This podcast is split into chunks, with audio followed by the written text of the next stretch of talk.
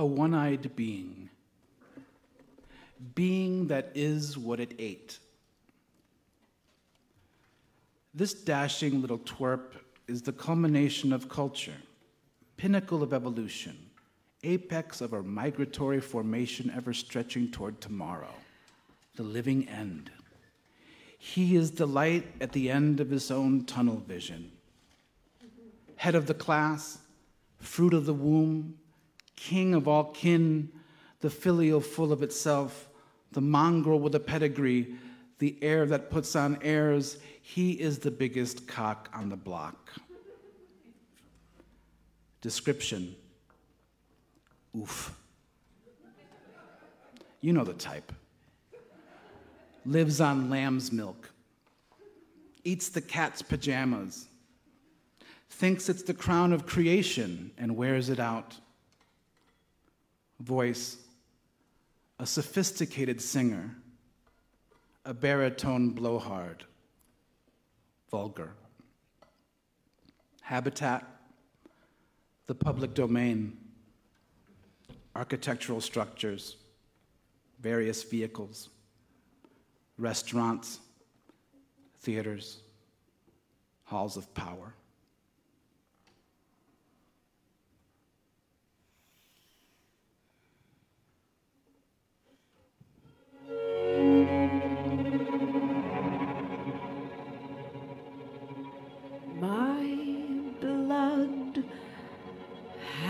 Has a history.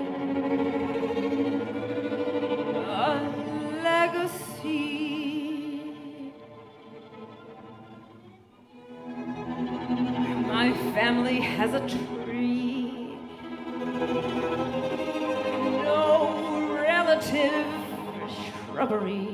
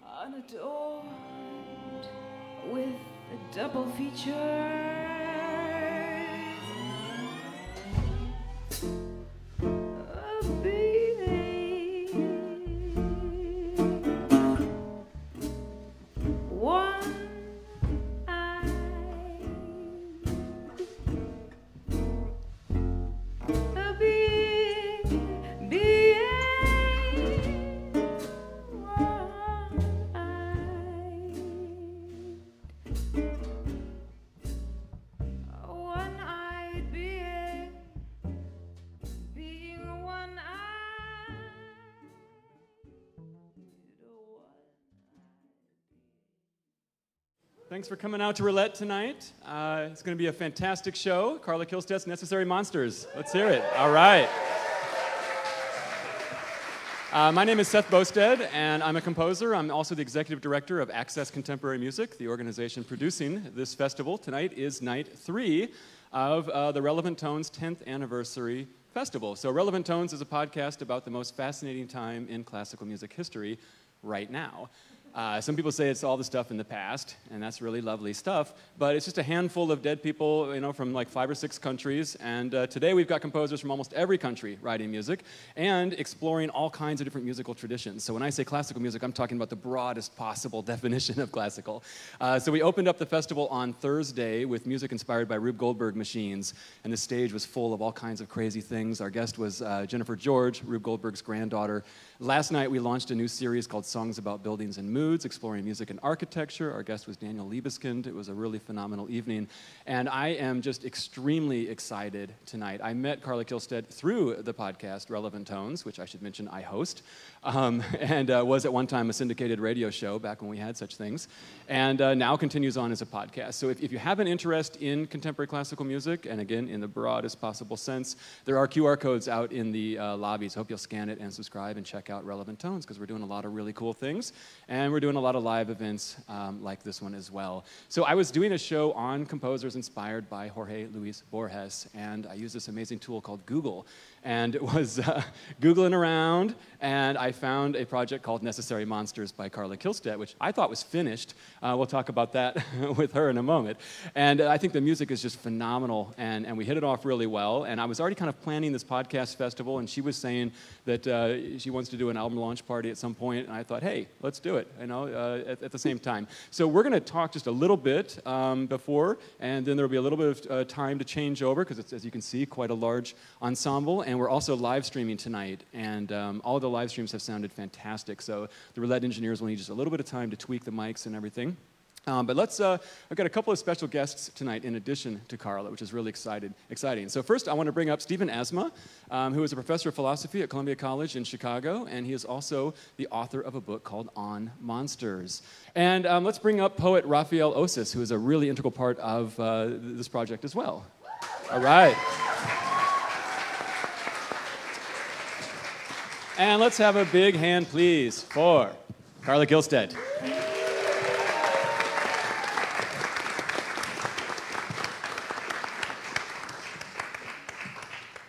All right, welcome everybody. We're here. Hi, so good to We're doing be it. here. It's been a minute for me since this kind of room has experienced this kind of like molecules in a room moving with people Absolutely. and focus and enthusiasm.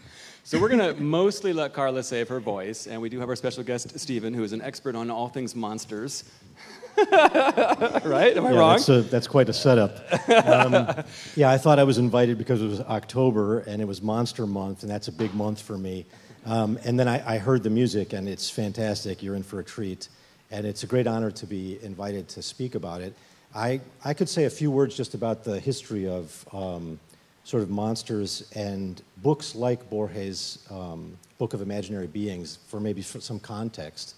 Would that be all right? yeah, no, of course. That's, exa- that's Okay. why you're here. Yeah, let's do it. So, um, one thing that's interesting is Borges writes this in the late 50s, and the title of the book is uh, Book of Ima- Ima- Imaginary Beings, and it's part of this long tradition that goes back to the ancient Greeks. Herodotus and Ctesias would have written sort of books like this, and then the, the sort of most seminal book is by a Roman named Pliny the Elder. And Pliny writes this encyclopedia, which is a natural history. And then this has a huge influence on all the medieval bestiaries and menageries, and eventually the kind of uh, museum on paper that you find in the Renaissance and the early modern period. And so Borges is drawing on that in particular, uh, but nobody would have written a book about imaginary beings before the like the middle of the 1800s because all the beings they listed, including griffins and unicorns and crazy stuff would have all been potentially real to all previous versions. It's only after sort of the scientific revolution and really the 1800s that people demarcate clearly oh, there's real stuff and then there's this, these imaginary creatures. And so when I was rereading it to get ready for this event, I was looking at Borges' foreword, and he makes this really interesting comment where he says, um, you know, there are these necessary monsters, thus the title, and also unnecessary monsters. But he doesn't say a whole lot about what the difference is. He gives two examples which are really interesting. One, he says, um, the dragon is a necessary monster because it appears in all these different cultures and at different times. It has a sort of, diff, sort of similar morphology, zoology, form. But then he names some other stuff that he thinks are unnecessary monsters or ephemeral monsters. One of which is the chimera, which you may remember is like a lion in front and a sort of a, I think it's a goat in the middle and a serpent at the back end. And he says, this is an unnecessary monster. And he doesn't Also really. impractical, really. Right, right. It- He says, it's just not believable that this, if you pasted this together, it doesn't hang together like a, like a real monster. And so, one, one thing I was thinking about, and this is really sort of a question for Raphael and for Carlos, is, you know, when do you have a kind of uh, a coherent monster? Something that holds together as opposed to something that's incoherent. So maybe that's enough just preparatory comments. No, that's great. And I mean, so Carla, can you, or, or Raphael, either of you, respond to the necessary monsters? Um, he's saving his voice too. Okay. well, just you know, in, in, in, a, in, a, in a calm tone. I, I'm going to pass the mic to you in a second, but I wanted to remember to remember with you that you might not know this. But when I first was invited, I had got a grant to make a big piece, and I was like, hmm, "What am I going to do?"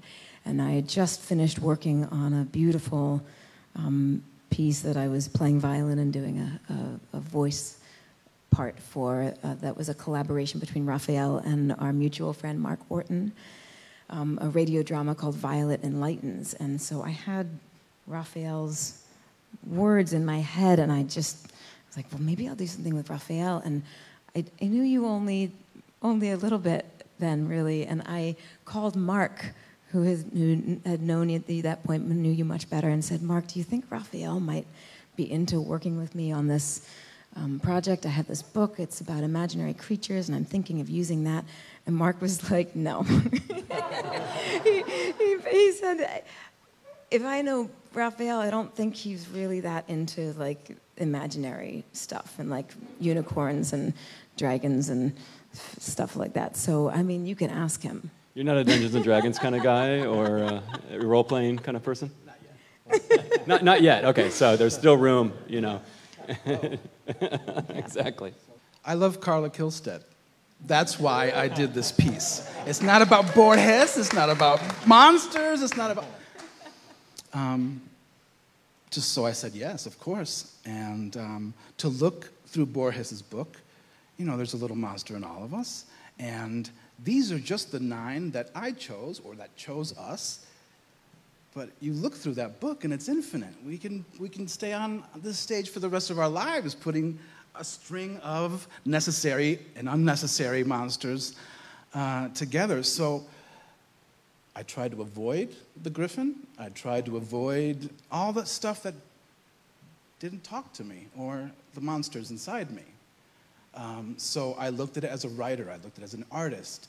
And somehow these beings are talking about the creative process somehow of singing and not being heard, of growing, of losing part of yourself but still remaining whole, of existing, you know? An animal dreamed. Being that sings unsung. Nothing but a song, or at least wishing that were so. This beast is blessed with unprecedented thoughtlessness.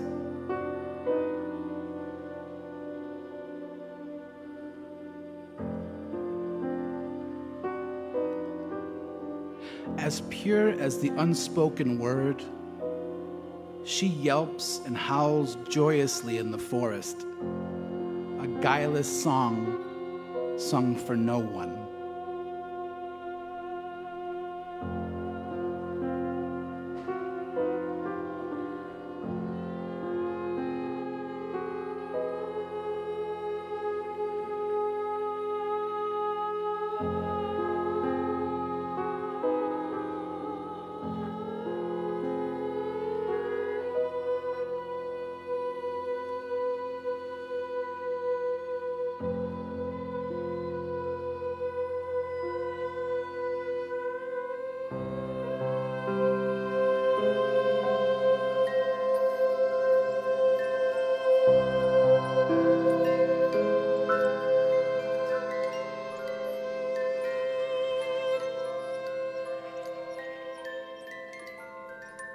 Description.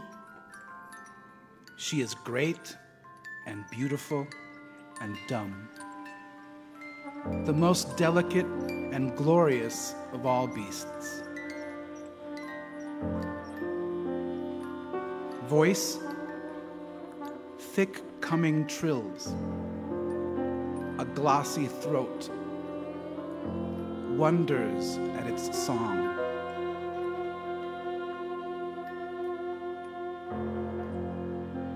Habitat, the thickest center of untraveled woods.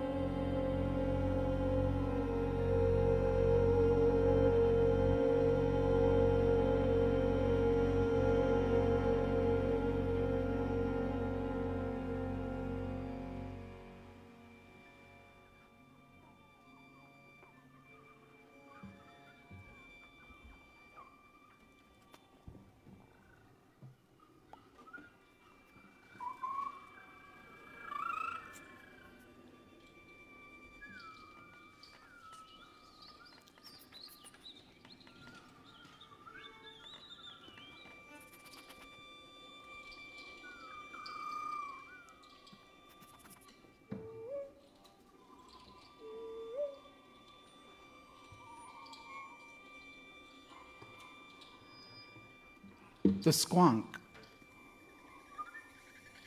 Being that cries at the drop of a tear. The squonk is sorrow herself, the embodiment of sadness, a creature of rare elegance and melancholy. Her capacity for compassion knows no bounds. When cornered, she has the unique ability to entirely evaporate in tears, thereby returning her salt to the earth.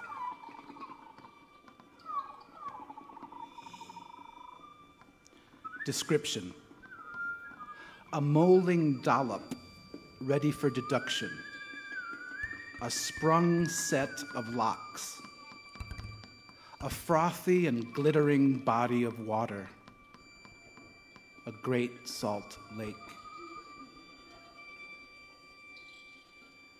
Voice a sort of whale song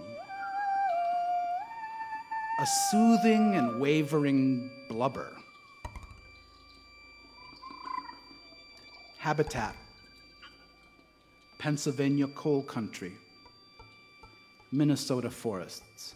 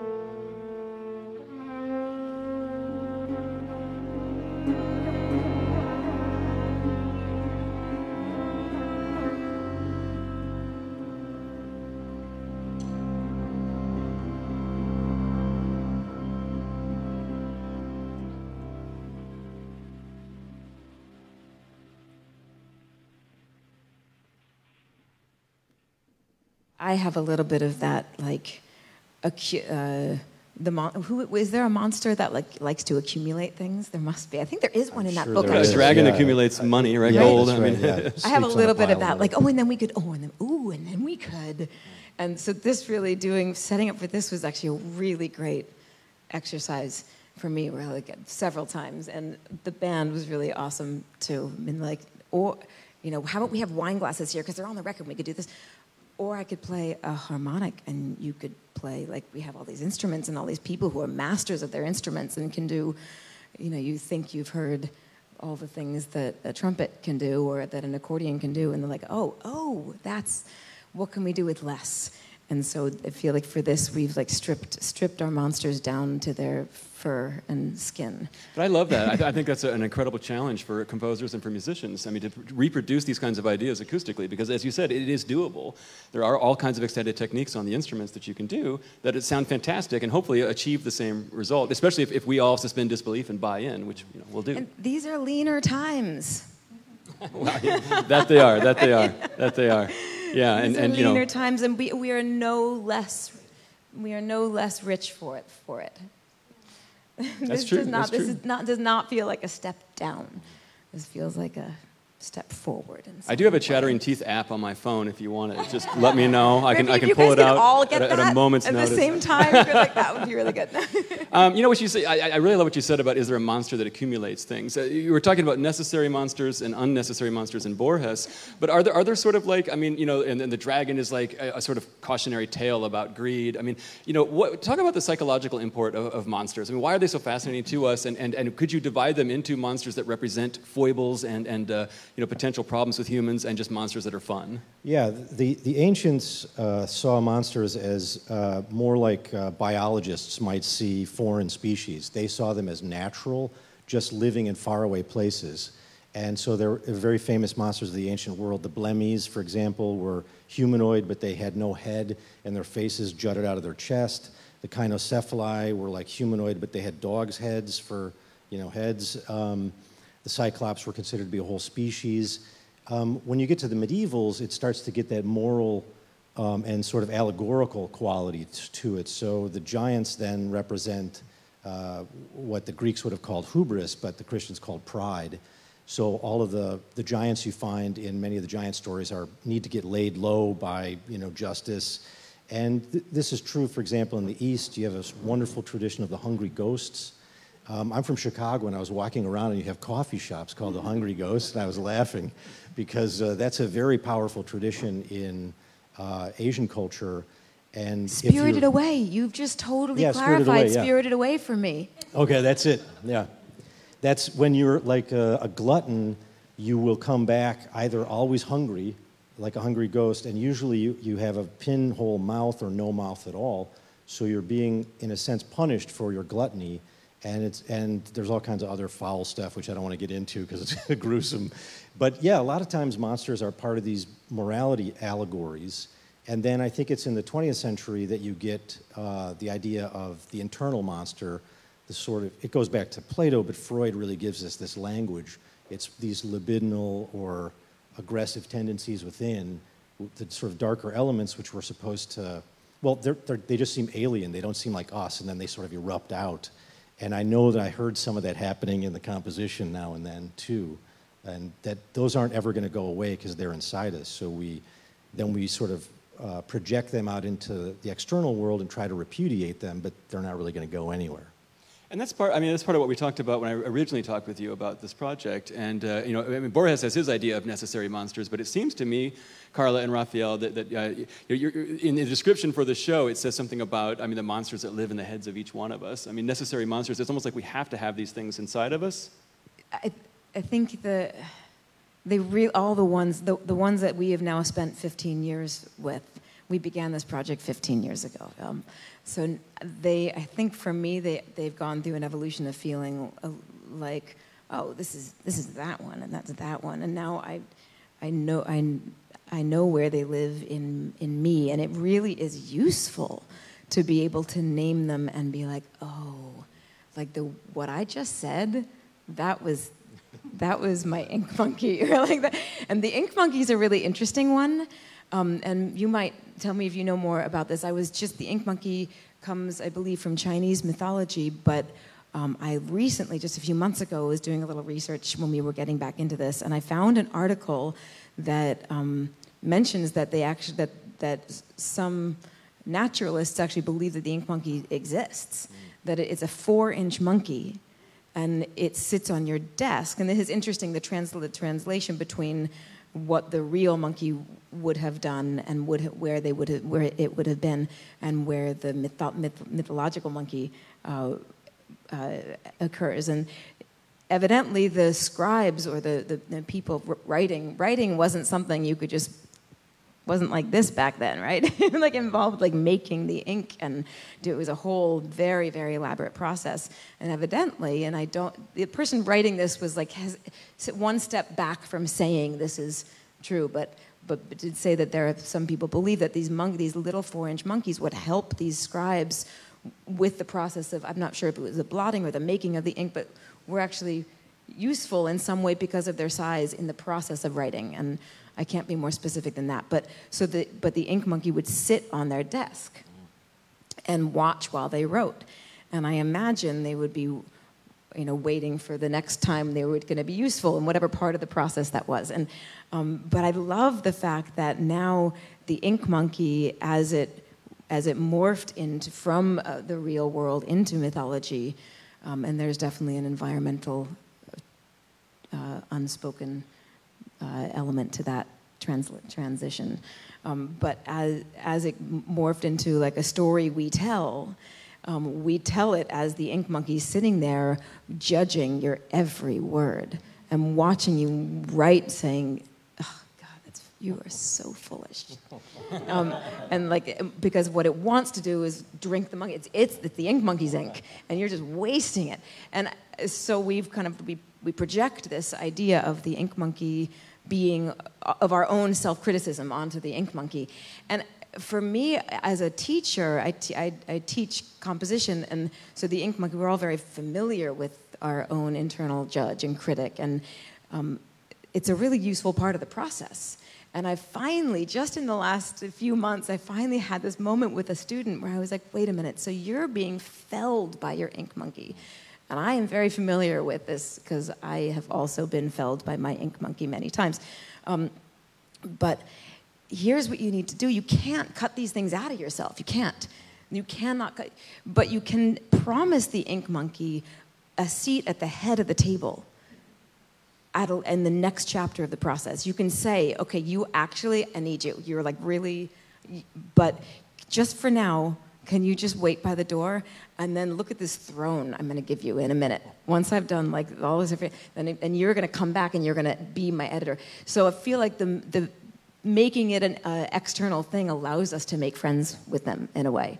So I like that Borges talks about them. Really, the necessariness of them is that is is real. Yeah, I mean, that's, a, that's an excellent example because they're yeah, the, and that's what Borges is really good at. It's not that the monsters are necessarily frightening. Um, oftentimes they can be helpers. They're just fantastical creatures. But we're now learning from psychology that uh, creative visualization like this is ext- and imaginative work like this is extremely healthy for creative process and also for in clinical settings for ther- you know for overcoming trauma. So a lot of times in traumatic situations, clinicians are using monster narratives and imagery to help people work through really difficult stuff by reimagining it in this way.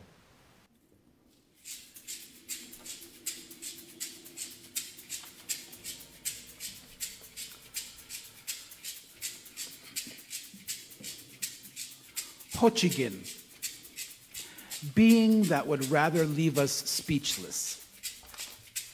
Spiteful and suspicious, the Hochigan is a miserly bushman found on the various plains of places. With a wariness of language and a hatred of animals, especially men and monkeys, he stockpiles speech with hostile vengeance.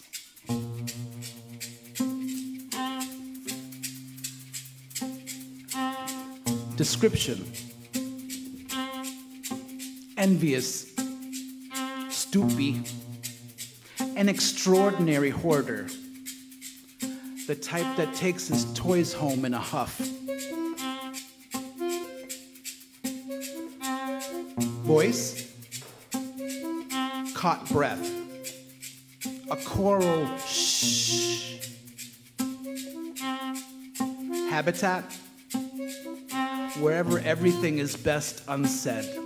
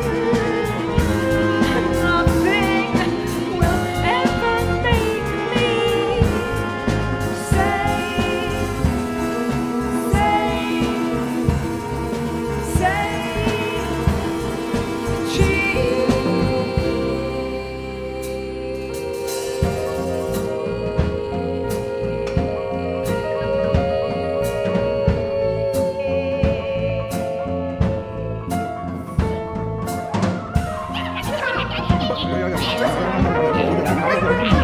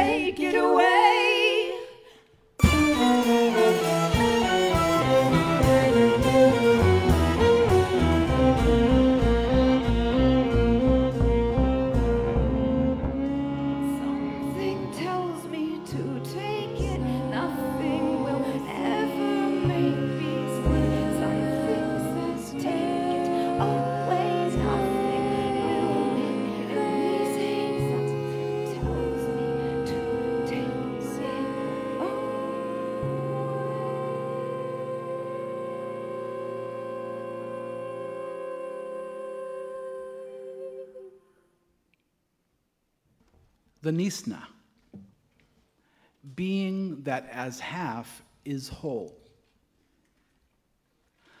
A simple case of addition by subtraction. The Nisna is an unfinished dream. Half thought, half life, half assed, half cocked, half blood, half breed, half aware, half awake, and half asleep. A phantom limb.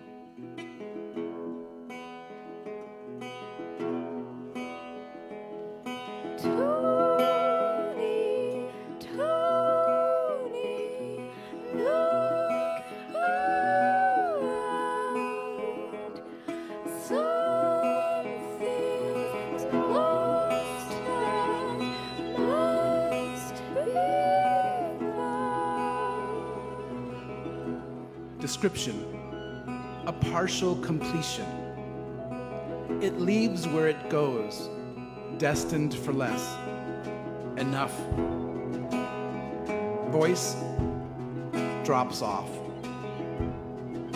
Habitat here and there. A beach in Borneo.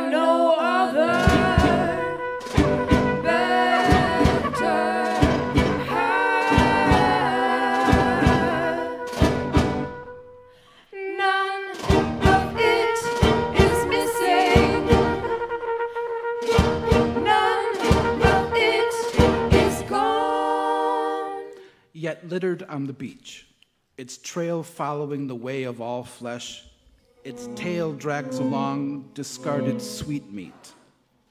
This being, far from cured, is endowed with speech, can tell a tale.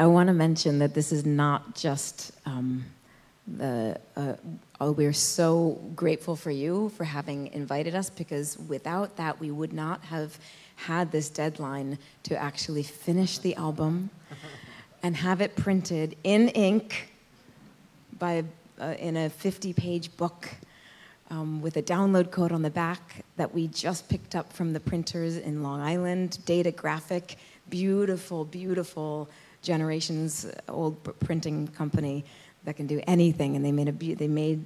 We have a limited uh, run of um, books, and we have them here for sale. And if you buy a book, there's a download code on the back where you can get the uh, the album. We also have um, download cards if you just want to walk away with just the album and not the book. But this is a really exciting celebration because this has been a really long time coming, and so many people have helped us along the way. There have been so many musicians and designers and arrangers and uh, um, directors and cost. I mean, just so many people have, have changed this project that to say, for sure, to say this is Carla Kihlstedt's Necessary Monsters is not correct, and even to say that his Carla Kihlstedt and Raphael's Necessary Monsters is not correct. It's just we decided to print all the names of everyone in the book, who people who funded it, people who like, and it's kind of humbling just how what a process. So just a huge yawp to the sky of, of to everyone who over the last 15 years has, including you, and including Roulette and Eli, who's making us sound good tonight, and uh, just everyone. So much, so much gratitude, and there's no way to tell you guys, to really tell you guys about all those people, except to say No, they're, let's do it. Go with ahead. us Go ahead and tell us. No, I'm kidding. two hours later. Now, this is a really special evening. I, I, you know, and, and Carla, like, I mean, I, am just so I'm grateful that you're part of uh, the Relevant Tones Festival. I mean, I think it's it's, it's the best way to go out. Uh, and uh, when, when we talked, um, you know, a, a, year ago or something, it was in the middle of COVID, and um, doing all this research on Borges, and I, I find your piece, and uh, you know yeah, never in my dreams would I believe that I would be uh, a part of, uh, you know, completing this stage of the project, you know, because you may very well live with this project forever, who knows, but, you know, but this stage of the project. So I, am I'm, I'm very pleased because, uh, as, as Stephen said, I mean, it's just, it's, it's, a, it's a phenomenal piece of art. It, it, you know, it's not just music, it's everything. It's a really great piece of art, and it's one of those things that stays with you, and you can think about it, and, and think about it in so many different ways, the, the psychological aspects of it, just the awesome music. I mean, I love the way you introduce each creature before before the, the piece starts. I think that's a really kind of whimsical and fun way to do it. But then some of them are like, the more you think about it, you're like, whoa, that's really heavy. you know, like, I mean, so there's just, it, it, it's a really multi layered, multifaceted project in so many respects. And, and just, you know, congratulations. Thank you. The Anna, Anna Hurd, Anna, Anna Singer, who I think is just is now Anna Hurd, who designed the book. I just want to point out one thing that's that that might elude you if you're not looking for it every single thing in the book, including the icons of the monsters and the, um, the, the, images that describe them, are made only using typewriter font elements. Um, and some of that is obvious. The whole thing is in typewriter font, but every all every monster has an icon, and it's only made from reconfigured typewriter elements. Which is really cool. And those are available for sale in the lobby. They are. Yes. And for folks watching on the live stream, is there any place to get them, or will there be online? There, there will be. It'll take me. It'll take me a few weeks. I have a lot of people whom I need to send the book to, um, so we're going to see how many are left once I've done that, and then we will put the rest up on Bandcamp on my uh, Carla Kihlstedt Bandcamp page. Um, which is where the album lives. If you want to just download it, um, you can go to Bandcamp and do a search for my name. I'm sorry, the Swedes put extra letters in their names. There it is. Is there Kihlstedt? No, it's not. K I H L. You know, figure out how to spell it. Um, and you can. And it's the. I just started this Bandcamp page, so it's the only thing up there. Fantastic. All right, great. Um, Stephen, thanks so much for coming out and, and lending your expertise to, uh, to this tonight. Um, Raphael and Carla, I mean, it's, it's just, you know, you have this huge performance in front of you. Thank you for, for chatting a little bit uh, with us before the show. It's just so nice to get these insights for everybody. And again, um, you can find Relevant Tones anywhere you get your podcasts. Uh, it's, it's one of the only podcasts out there about contemporary classical music, so check it out. Thanks, everybody.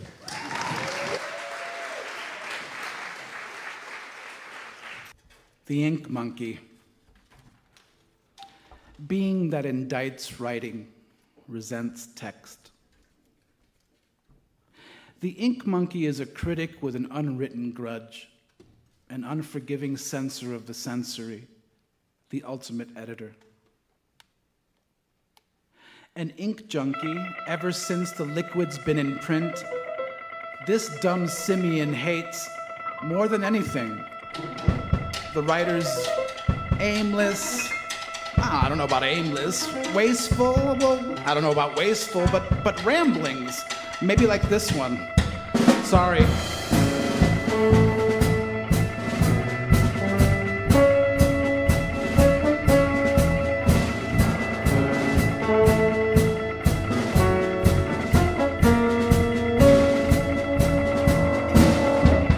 Description, feral. Voice, gravel. Habitat, Inkwell.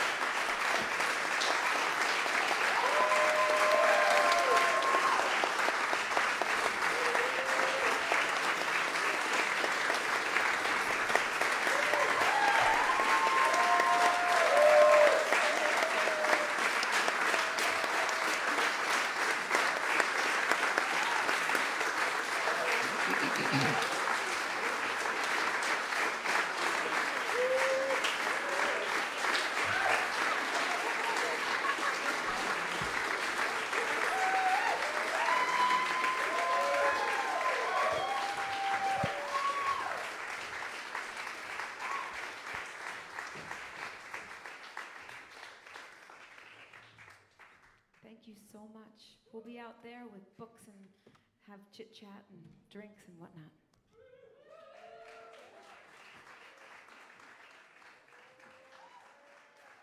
Relevant Tones is a production of Access Contemporary Music, a nonprofit organization with the mission of bringing musical creativity to life every day. Find out more at acmusic.org.